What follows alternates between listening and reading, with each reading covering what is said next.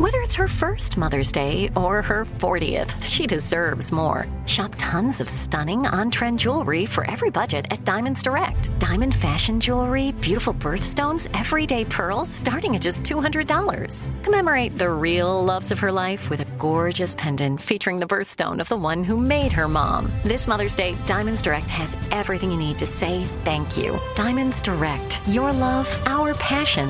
Online at diamondsdirect.com. You don't just live in your home, you live in your neighborhood as well. So when you're shopping for a home, you want to know as much about the area around it as possible. Luckily, Homes.com has got you covered. Each listing features a comprehensive neighborhood guide from local experts. Everything you'd ever want to know about a neighborhood, including the number of homes for sale, transportation, local amenities, cultural attractions, unique qualities, and even things like median lot size and a noise score. Homes.com. We've done your homework. Hey everyone, it's Ted from Consumer Cellular, the guy in the orange sweater, and this is your wake up call. If you're paying too much for wireless service, you don't have to keep having that nightmare. Consumer Cellular has the same fast, reliable coverage as the leading carriers for up to half the cost. So why keep spending more than you have to? Seriously, wake up and call 1 888 freedom or visit consumercellular.com. Savings based on cost of consumer cellular single line 1, 5, and 10 gig data plans with unlimited talk and text compared to lowest cost single line postpaid unlimited talk, text, and data plans offered by T Mobile and Verizon January 2024. I'm Alec Baldwin, and you're listening to Here's the Thing. Today's guest and I crossed paths once before, some 20 years ago. In 2001, I took my only foray into directing movies. Matthew Landfield was just out of college visiting his parents in a dilapidated building on Desbrosses Street in lower Manhattan that turned out to be part of our set. I remember you being outside on Desbrosses Street with, um, was it Jennifer Love Hewitt? Yes. So you guys were outside. I remember the uh, Grip and Electric guys come up the stairs and they had to run some lighting cable through my mom's kitchen window. Yeah. Um, you spent more time with my dad that day than I'm going to get to that story. I did. Maybe I should have been looking at the dailies. Like I said, it was my only attempt at directing.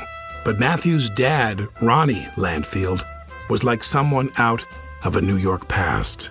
He was a modernist painter who'd raised a family there starting in the 70s. Gentrification didn't really begin in Tribeca until after 9 11, much later than in neighboring Soho. When we were shooting, Ronnie's block was just an Italian restaurant and a row of former industrial buildings. In those buildings, dozens of people like him made their homes and their studios. Ronnie invited me upstairs to see his paintings. He was a character with his cigarettes and a Bronx accent I thought had died off, punching consonants like they were Sonny Liston. I wanted to quit my movie and start a new one about him. Dustin Hoffman would play the lead.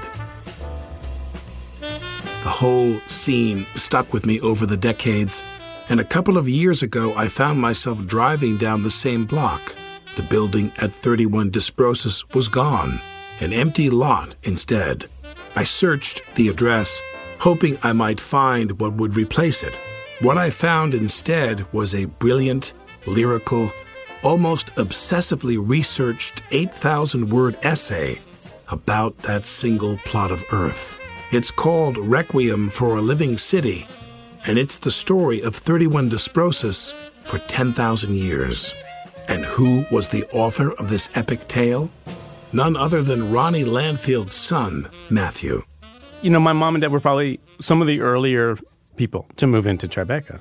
A couple of their families that were already there. I didn't come along until another five, six, seven years later. I was born in 1976. There was no school. There was uh, there No was, Whole Foods? No, there was no No Whole Foods. ATM, no dry cleaner? no Whole Foods. Oh my God, there was There was nothing. There was nothing down there. Where'd she go get the groceries? So we would go to the West Village. There was a, a, a grocery store called the Pioneer on Bleecker Street that we would have to walk to. And there was another place called Morgan's on um, West Broadway, which on In the dead of winter, Canal. you were walking to go get the groceries. We had to, yeah, you a little do that. house on Canal Street. I mean, it, it sounds crazy, but it, it, at that time, it was like living a pioneer lifestyle in the middle of this urban wilderness. It sounds more like you grew up on a farm. It was like that. So what happened with the school, I guess a school called PS3 Annex was opened in 1977 um, by a pioneering principal, a woman named Blossom Gellertner. And she uh, was very progressive. She had a very kind of open-minded uh, perspective on education, and she opened a, a, school inside of Independence Plaza, which was a large housing development, tiny little school.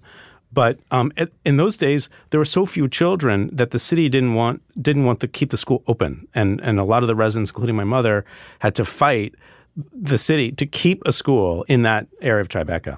So in in the film Pollock, you, you probably yes, know the Ed Harris Ed, film. Yeah. There's a scene where you know uh, Pollock and Lee Krasner are are talking, and, and he says, "Hey, let's make a baby," and she says, "No, you know, you need and you need and you need," and uh, she she turns him down because they, they, they don't have any money. He's kind of crazy. Yeah, he's you know he's got all. he's not problems. father of the year material. No, yeah. and so no. Look, my dad is not Jackson Pollock, right? and my mom was not Lee Krasner, right? But they faced a lot of the same issues, a lot of the same challenges. You know, they they they didn't have a lot of money. They were. My dad grew up in the Bronx. He was uh, just a, basically just a, a, working class kid, and my mom was um, uh, raised by a single mother in the the East Side. My grandmother was an artist, so she never had any money either, and so my mother uh, was very lived a very bohemian life. Um, I was going to show you a picture later of uh, of one of Claes Oldenburg's happenings. Where the, my mother was one of the cast members of uh, of one of those those performance art kind of. Things. Was she an actress? She she was a performer, dancer. Uh, where did they meet?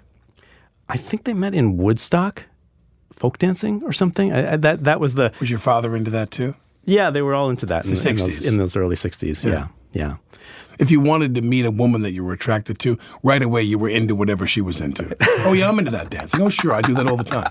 I know that deal. Yeah. My my, my ex-wife said to me, "I'm a vegetarian," and I said, "So am I." That's so funny. I just had a hamburger like three hours ago. I was like, "I was a, I'm a vegetarian." Exactly. Anyway, so there, so she yeah, was a so, performer. So my mom, my mom had been a performer. She'd had a clothing store with my grandmother for a little while in the East Village, but you know, my mother, and my father got together in the 60s. And um, my, my father at the time was sort of like, I want to say like an enfant terrible of, of art in a way. Like he was very young compared to so many of his compatriots but he was very ambitious and very determined. He was ready for success. Yeah, very very driven and um, at his pace. Yeah, exactly. um, but you know, like succeeding in the art world is was is never easy, even if you are coming at it uh, with with lots of resources and support from family money and all kinds of things. And my dad didn't have any of that. He had to fight his own family to become an artist. Now, what did his dad do? A delivery man. And, and he was a working, working class guy. working class guy. And the, the grandmother that had the apartment in Chelsea was whose mother? That was my mother's mother. My mother's father was an artist also. He was mm-hmm. a graphic artist. He and his brothers had been, they were born in Savannah, Georgia, all of them. There were four of them. But their mother moved them back to Lithuania uh, as children. And so, like in the 1920s and 30s, they lived in Lithuania and they had a very, very, very difficult time there. And then when they left, their mother stayed and, and died in the Holocaust. So, my grandfather my grandfather and his his brothers were extraordinarily talented in the arts. They were in, they were uh, cartoonists and and uh, draw, drawers, basically illustrators. My my grandfather's brother is a, a cartoonist known known by the name of Al Jaffee, who does the fold-ins. Um, and my grandfather worked with him for a little while doing cartoons, but um, my grandfather was was I think a little more fragile than Al, Al was, and and um, never really recovered from the loss of his mother in the mm-hmm. Holocaust, and so uh, he he uh, struggled with depression and basically PTSD for all of my mother's childhood and wasn't around. And so my mother was raised by my grandmother and her grandparents in uh, in Forest Hills and and whatnot. So. Um, but I want to get back to your parents. Yes, they were sort of like these kind of bohemian kids, just yeah. kind of on their own. And my mom was very devoted to my, my father, and my father was very determined. And he, uh, she was very devoted to your father. Yeah, oh, absolutely. Because she lived under these. I mean, I'm, I do not want to describe it like it was that tough, but was the place warm? Was the did they turn the heat on? Sometimes. Yeah, that's what I mean. yeah. So, so your mom yeah. had little kids. Yeah. So and, and right. when you say the Pollock um, uh, reference, uh, right. was your mother sitting there like? You know, when are we going to get out of here? Or was it was she was she down the line? She was with him. She was, and but you That's know, amazing. neither of my parents graduated from college. My father attended art school for a short time and decided that wasn't Go for to him. Pratt? Uh, no, he was. He actually went to the Kansas City Arts Institute for a little while, but decided that you know all he really wanted to do was paint. Mm-hmm. So he came back to New York and and went into painting. My mother uh, didn't didn't didn't finish her college education, and I think that that was something that she maybe regretted over over time, and sort of was a, you know, she's of a generation of women where that was not as important. Wasn't typical, yeah. right? And and so. Did your dad have a gallery that represented him back then? Did, he- did he have some success right away? He did. He in the in the in the late '60s. He he was right in there with a lot of of important uh, painters and sculptors who were doing. I'm not just saying this. I love your dad's painting. Oh, good. I'm sure he would love, Love. to hear you say that. You know, he he he. See, what- see what things were working. yeah. By the time I came along, my dad had already developed a reputation in, in the art world, was selling his paintings pretty regularly, and their housing was affordable. Which is important for your career. for an artist, it's everything.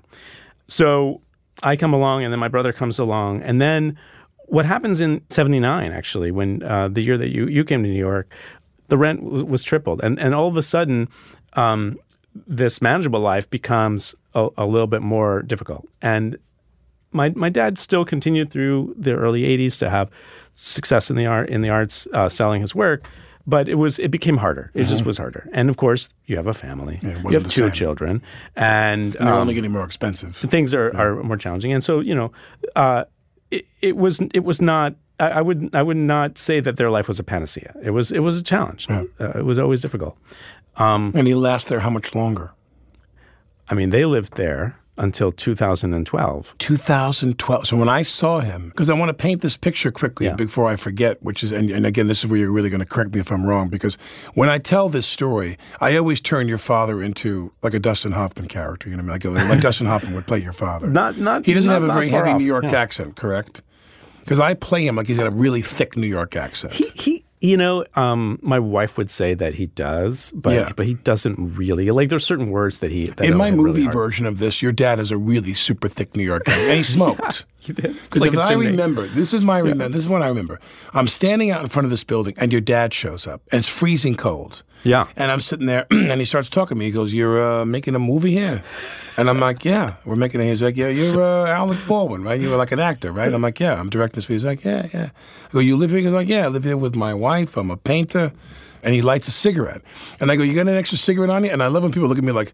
You're a rich movie star and you're bumming a cigarette off of me, and I'm uh, living in uh, this loft in Desbrosses Street. Sure, okay, I'll give you a smoke. Here we go. And I'm sitting there smoking a cigarette with your father on the street, and I and, and just something happened to me. I'm like, I got to live in this building. I want to live in this building. I want to get a whole floor of this Yeah, building. yeah. I want to have like a section of this building to myself, and I'm going to blow it all up and fix it all up and blah blah blah blah blah. But um, he lasted till 2012. Yeah, I mean they they basically They never were left forced to until. Hurricane Sandy really kind of. Sandy, where were you at the time? Uh, I, I was living in Brooklyn with my family. So you've never left the city, have you? In terms for of living. college, but I haven't lived in other places. You- uh, where'd you go again? I went to college in Vermont at a place called Middlebury College. I know Middlebury. Yeah, Of course, I love Middlebury. you went to Middlebury four years. Um, Four years. What'd you study? I studied theater. I studied filmmaking, geography. uh, you know, a range of things. A but mostly, tapas Yeah, mostly acting, mostly theater, mostly film. What did you want to do? I wanted to be an actor when I got out of school, and then a filmmaker. Right, which is what you're doing now. Which is what I do now. Yeah. now. Now, uh, so 2012. So he leaves only because. So he would have stayed. There had been many years of legal battles with the landlord, and it's a, you know long. They wanna get landlord everybody out of thing. They, you know, they had basically been living with the specter of eviction from '79 till you know 2012, 2013. The whole the whole time they were there. Eventually, though, their their place was was rent stabilized. Everyone in the building, their their units were rent stabilized, and they had a right to stay. So then the storm comes. So yeah, so in Sandy, you know, and my, my father's studio is on the ground floor, and you know, my, my father, being who he is, it's a little bit crazy. They stayed in the building. They were there the whole the whole time. They did not evacuate. He didn't want to leave his work. He didn't want to leave the the, the, the place. So he witnessed the whole um, neighborhood flood. Where'd he go? They went up to uh, some of the upper levels of the building because the other folks I see left. your father in my Dustin Hoffman movie. He's smoking a cigarette, looking out the window, going, "I'm not leaving." Everybody else is leaving. I'm not going anywhere. You're pretty much right. That's exactly how he was. He said the lights went out. Um, the cars, the, the, the cars flooded up to almost the roof of the cars, and um, you know it, that was like that for about three hours, and then the water went away. And you know that part of the city is is in a tidal estuary. The, the the basement of our building would flood a lot over Yeah. over the many years because it, it was landfill and it was technically part of the river, and so uh, that wasn't a surprise to him. But the flooding in the street was we he had never seen that. And I asked him the other day about it, and he said never, ever, ever, ever, ever in the forty three years of their li- life there had he ever seen flooding in that. Yeah, that was a the big one. Like that. That was that was the big Interesting how people sure. who don't know that about landfill, and, and maybe you know this because your article speaks to a lot of that history, which, if I'm not mistaken, just as excavated material from the World Trade Center was responsible for some of the build out of Battery Park. absolutely. It was excavation from the subway system that built out some of Tribeca, correct or no? No, no. Governor's Island, for example, is is mostly the excavation from the Lexington Avenue subway, right?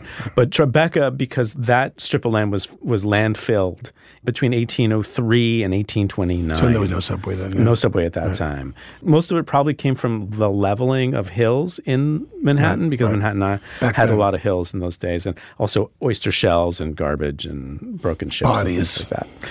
Undoubtedly. Right.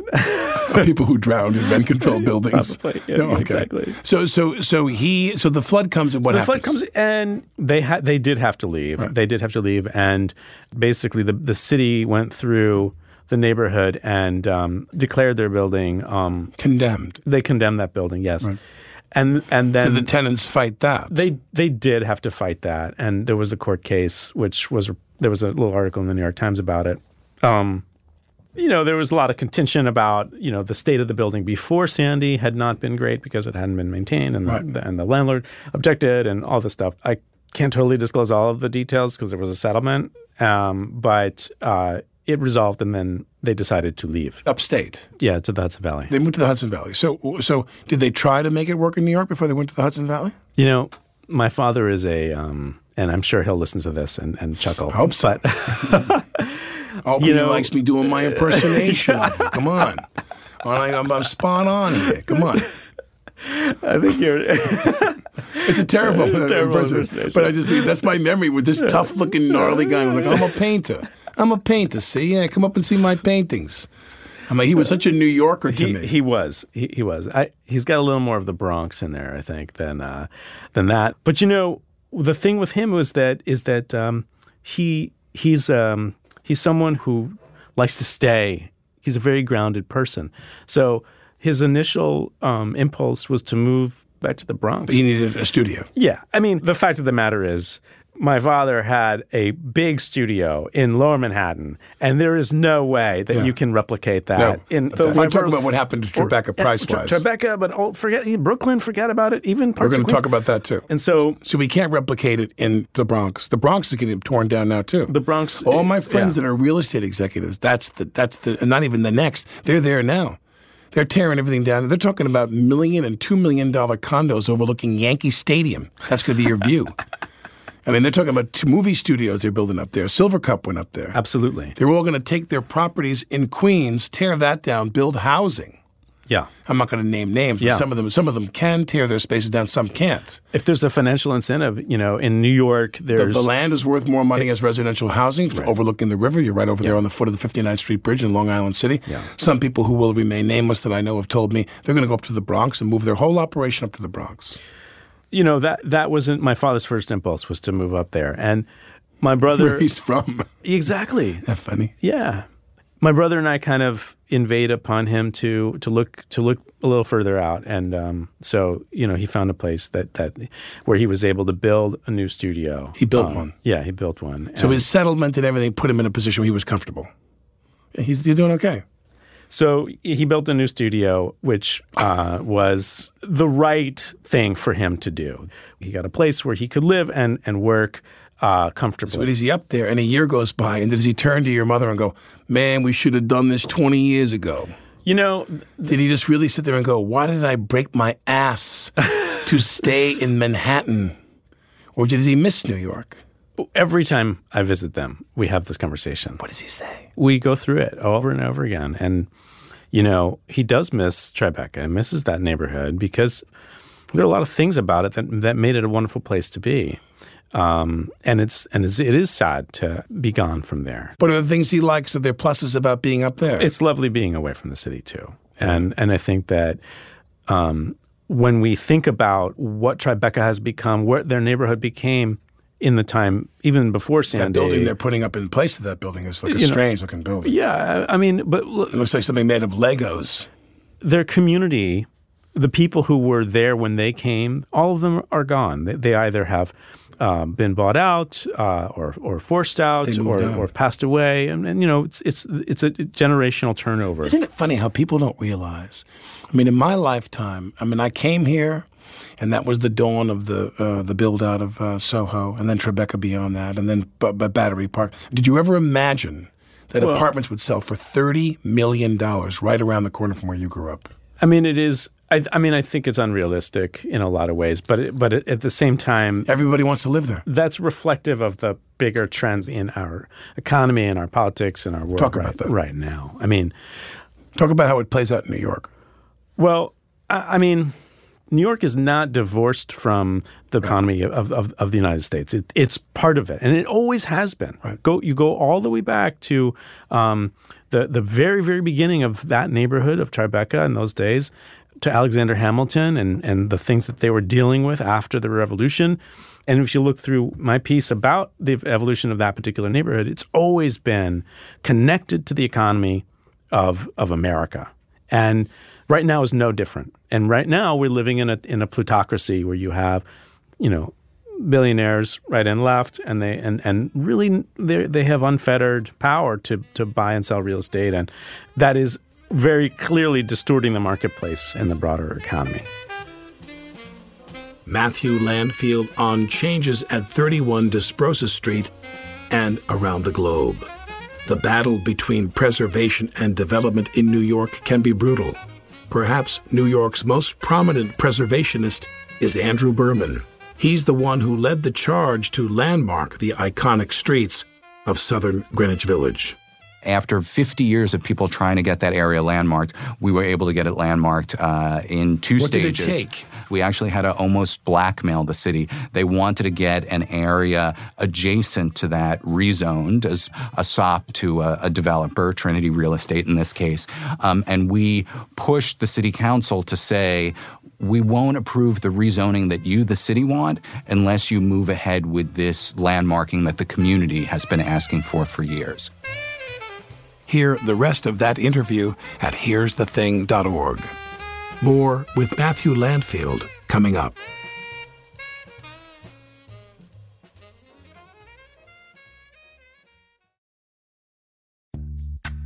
Snagajob is where America goes to hire, with the deepest talent pool in hourly hiring. With access to over 6 million active hourly workers, Snagajob is the all in one solution for hiring high quality employees who can cover all your needs. On demand, temp to hire, part time or full time. You name the position warehouse worker, retail associate, grocery store clerk, fitness trainer, baker, stylist, bellhop, podcast producer. Yeah, Snagajob's got a worker for that. With our easy to use platform, you're able to seamlessly post and fill available positions quickly with a dedicated customer support team to provide all the help you need along the way. Kind of nice knowing you have a talent pool like that in your own backyard, right? Snagajob is the partner you need to keep your business running smoothly. So visit snagajob.com or text snag to 242424 to talk to an expert. Snagajob.com, where America goes to hire. Like many of us, you might think identity theft will never happen to you. But consider this there's a new identity theft victim every three seconds in the U.S. That's over 15 million people by the end of this year, equal to the populations of New York, Los Angeles, and Chicago combined. Even worse, identity theft victims often don't even know they're victims. That's why Lifelock Identity Theft Protection alerts you to identity threats, even the ones that don't show up on a credit report, like data breaches, fraudulent bank transactions, loan and credit card applications, and crimes committed in your name. If your identity is stolen, your own dedicated Lifelock US based restoration specialist will work to fix it. Lifelock protects you in ways that you simply can't on your own. Join now and save up to 25% your first year at lifelock.com slash iHeart. That's lifelock.com slash iHeart to save up to 25%. Identity theft protection starts here. Trinity School of Natural Health can help you be part of the fast growing health and wellness industry.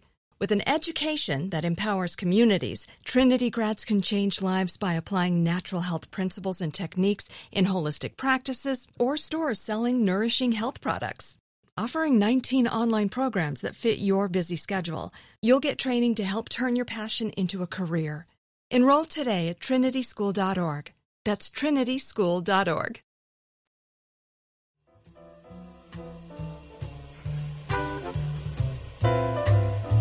I'm Alec Baldwin, and you're listening to Here's the Thing. No political battle in recent memory has crystallized attitudes about gentrification more than Amazon's proposal to build its second headquarters in the Queens neighborhood of Long Island City. Overnight, the, the real estate values in Long Island City were went through the roof. Right. And, you know, I think that that's just another indicator of aspects of our economy that are just broken. I think that's true of the whole city in a lot of ways, especially. Manhattan. You know, it's very uh, manicured in a way. Uh, yeah, very, Uh, very. and it's. I don't want to say it's never going to go back because one thing that I um, found in in doing the the research into the history of, of um, where I grew up was that the city waxed and waned. Did it really? Describe a period where it waned. Well, between 1870 and, and 1940, all of Lower Manhattan was this massive uh, Port. Port, just a gigantic shipping Docks. uh, hub from, from from the very tip of the battery all the way up, goods and and all kinds of foods and services until after the Second World War, when shipping transformed into container shipping. The technology of container ships was developed. These enormous tanker sized ships that could ship more, they could ship faster, and it was, just more, it was less expensive. Right. So the, all of that moved to the port of Elizabeth in New Jersey. That meant that the entire West Side became a ghost town. Yeah. And you have this sort of vacuum of space, and and into that vacuum, artists start to. Ronnie to- Landfield Yeah. shows up and wants a loft. Exactly, exactly. Yeah. So that's that's one version of how uh, the city, that part of the city, has waxed and waned. Um, but even before that, when um, the neighborhood was first settled by uh, really by Trinity Church, because Trinity Church owned a lot of the land down there, um, and still does uh, own a lot of land. Uh, Trinity owns a lot of stuff. Trinity owns this building. So after the revolution, the church burned down, had burned down during the war. There was a terrible fire, burned down. They had to rebuild the church, and the congregation grew, and uh, the city was starting to grow, and so they wanted to expand, and they they they wanted to build a new church um, a little further north, just just north of City Hall, and so they built uh, a chapel called St. John's Chapel, which was on Vestry and, and Varick. And in front of the church, they built a, a park called St. John's Park or Hudson Square. And that that park um, was a private park.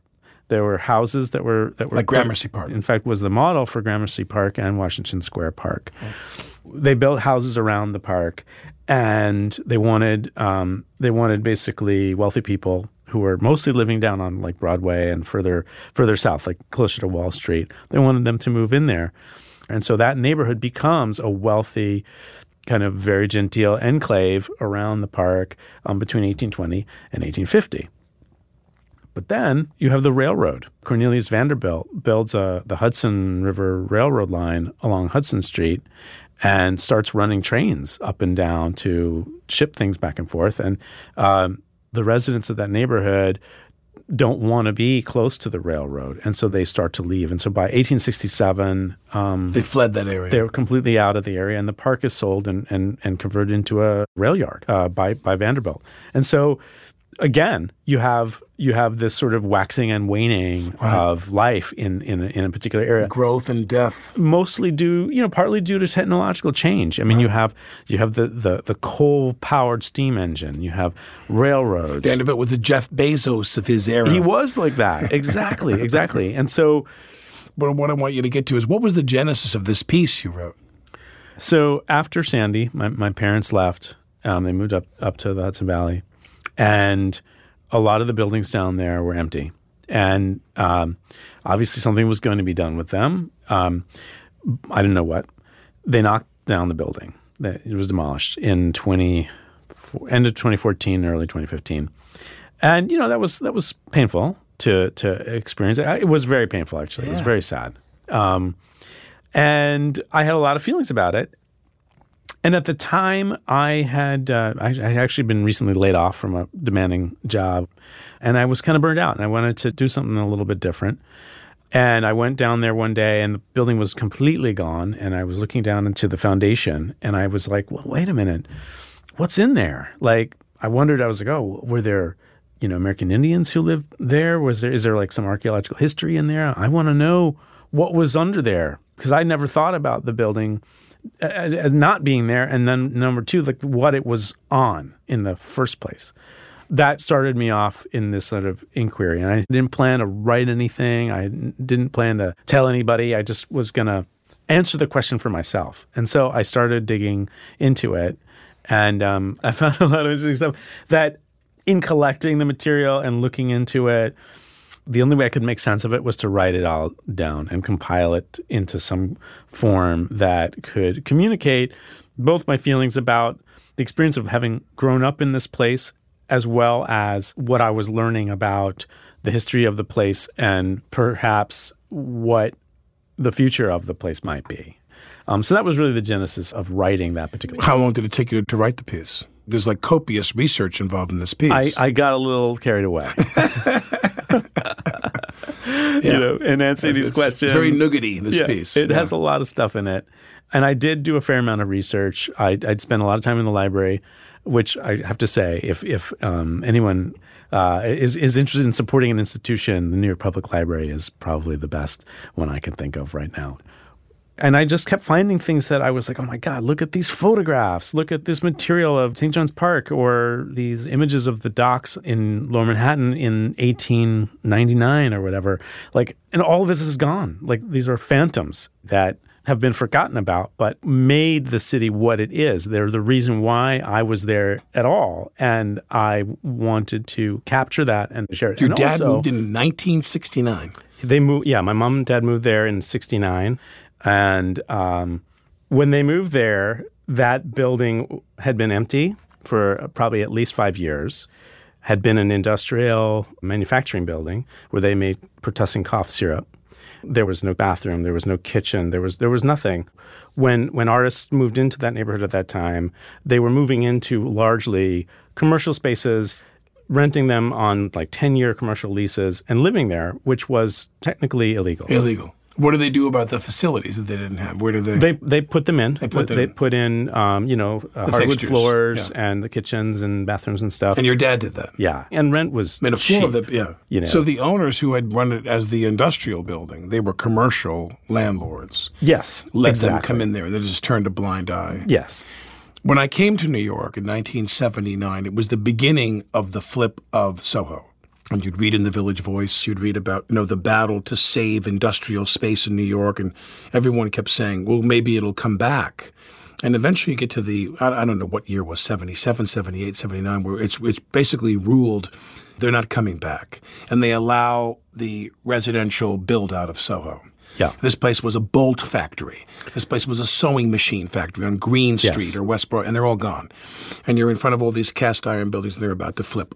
But Tribeca was behind that. right, exactly. I mean, also under the, the Lenape, because the Lenape Indians were the original inhabitants of Manhattan. What I didn't really know was that there hadn't been people there before. It had been the river that particular strip of Lower Manhattan Was fill. Was it was fill? It had originally like when European settlers got there in the very, beginning, all of that was was the river, and and it was filled in over over the course of, of several years. And I I found who who filled it in. I found out who Who filled it in? well, what happens is between 1790 and 1803, the city starts to sell the water rights to the coast of the of the island and say you we will sell the rights to the coast If you develop it. if you develop it. And so, real estate speculators, a guy named Hugh Gaine is one of them. Uh, he was a printer, uh, he was a publisher, he was a, a- a real estate speculator. Um, kind of was a little bit on both sides of the war in the revolution. Uh, Why not? right. Um, he buys the, the the particular lots there and um, starts to develop. And They had then- the river divided up into lots. yeah, they they divide it up into lots. Um, and so what he does is, or what they do is, is they they they they first they build these wharves. I guess the little wharves they're called cob wharves, and then they start to kind of like fill in the space in between them with with junk, with with oyster shells, with uh, detritus from the city, from uh, you know uh, earth from from hills that have been leveled uh, further inland on on the island, and over the course of about twenty five years, the the um, the West Street uh, areas developed. So, like you know, Washington Street is is filled in. Then the block west of Washington is filled in, and then there's there's West Street.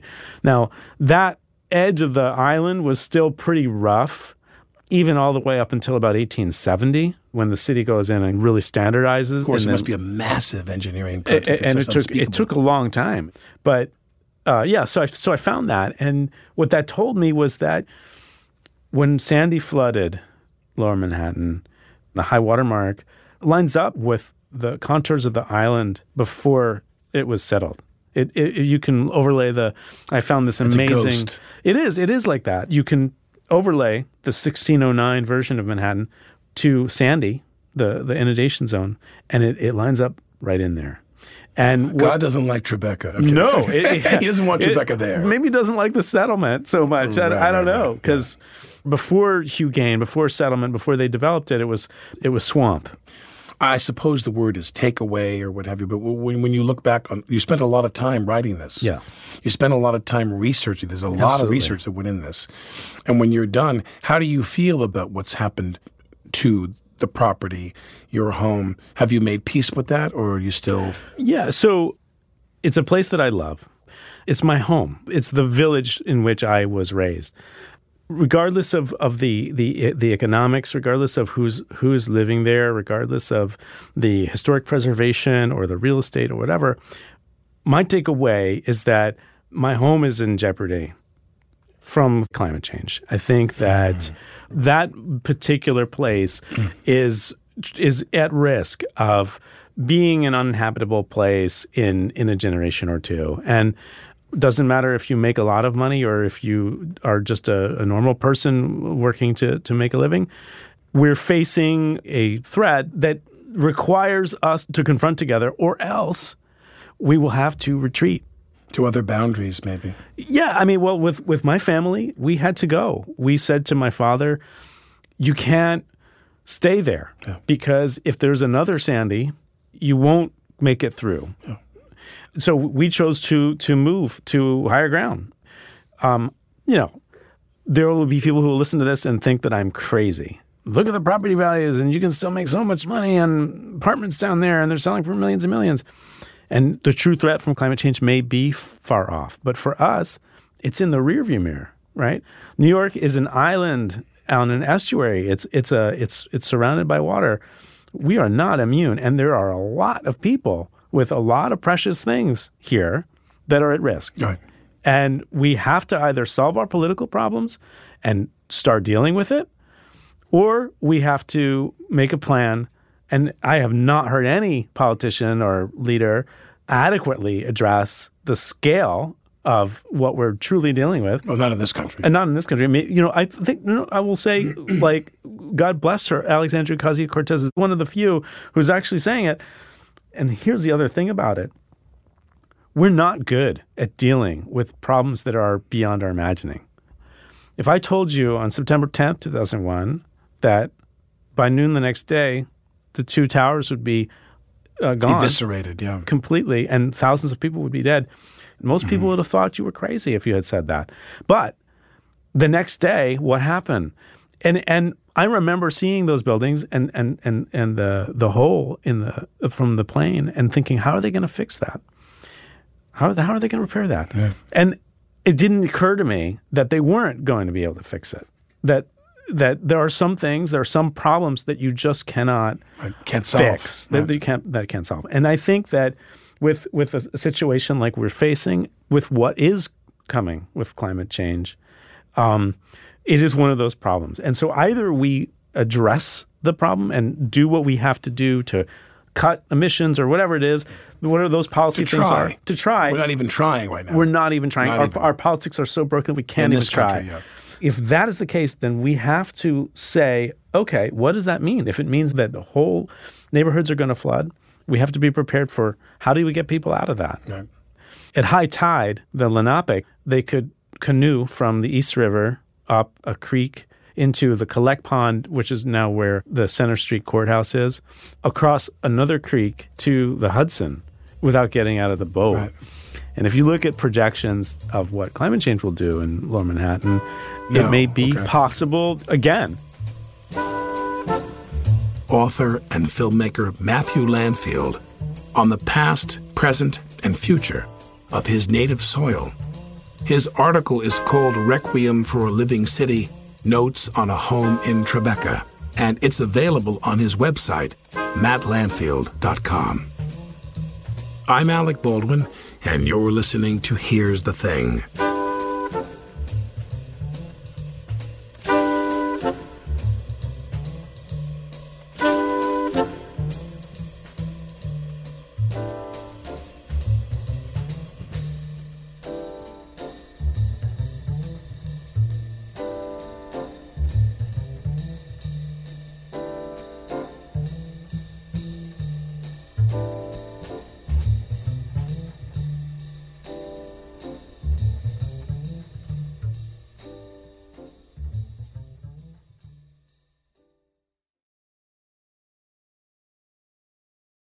Trinity School of Natural Health can help you be part of the fast growing health and wellness industry. With an education that empowers communities, Trinity grads can change lives by applying natural health principles and techniques in holistic practices or stores selling nourishing health products. Offering 19 online programs that fit your busy schedule, you'll get training to help turn your passion into a career. Enroll today at trinityschool.org. That's trinityschool.org. Right here, right now. Find your beautiful new floor at Rite Rug Flooring. Choose from thousands of in stock styles, ready for next day installation, and all backed by the right price guarantee. Visit riterug.com. That's R I T E R U G.com today to schedule a free in home estimate or to find a location near you. 24 month financing is available with approved credit. For 90 years, we've been right here, right now. Rite Rug Flooring. Open a limited time 11 month certificate at Kemba Financial Credit Union. At 5.25% APY, it's more than triple the national average, plus, it's a safe and secure way to grow your money. Visit your local branch or kemba.org slash CD for details. Offer expires May 31st, 2024. APY equals annual percentage yield. Restrictions apply. $500 minimum and $250,000 maximum deposit. Advantage status required. Comparison based on Bankrate average. Federally insured by NCUA.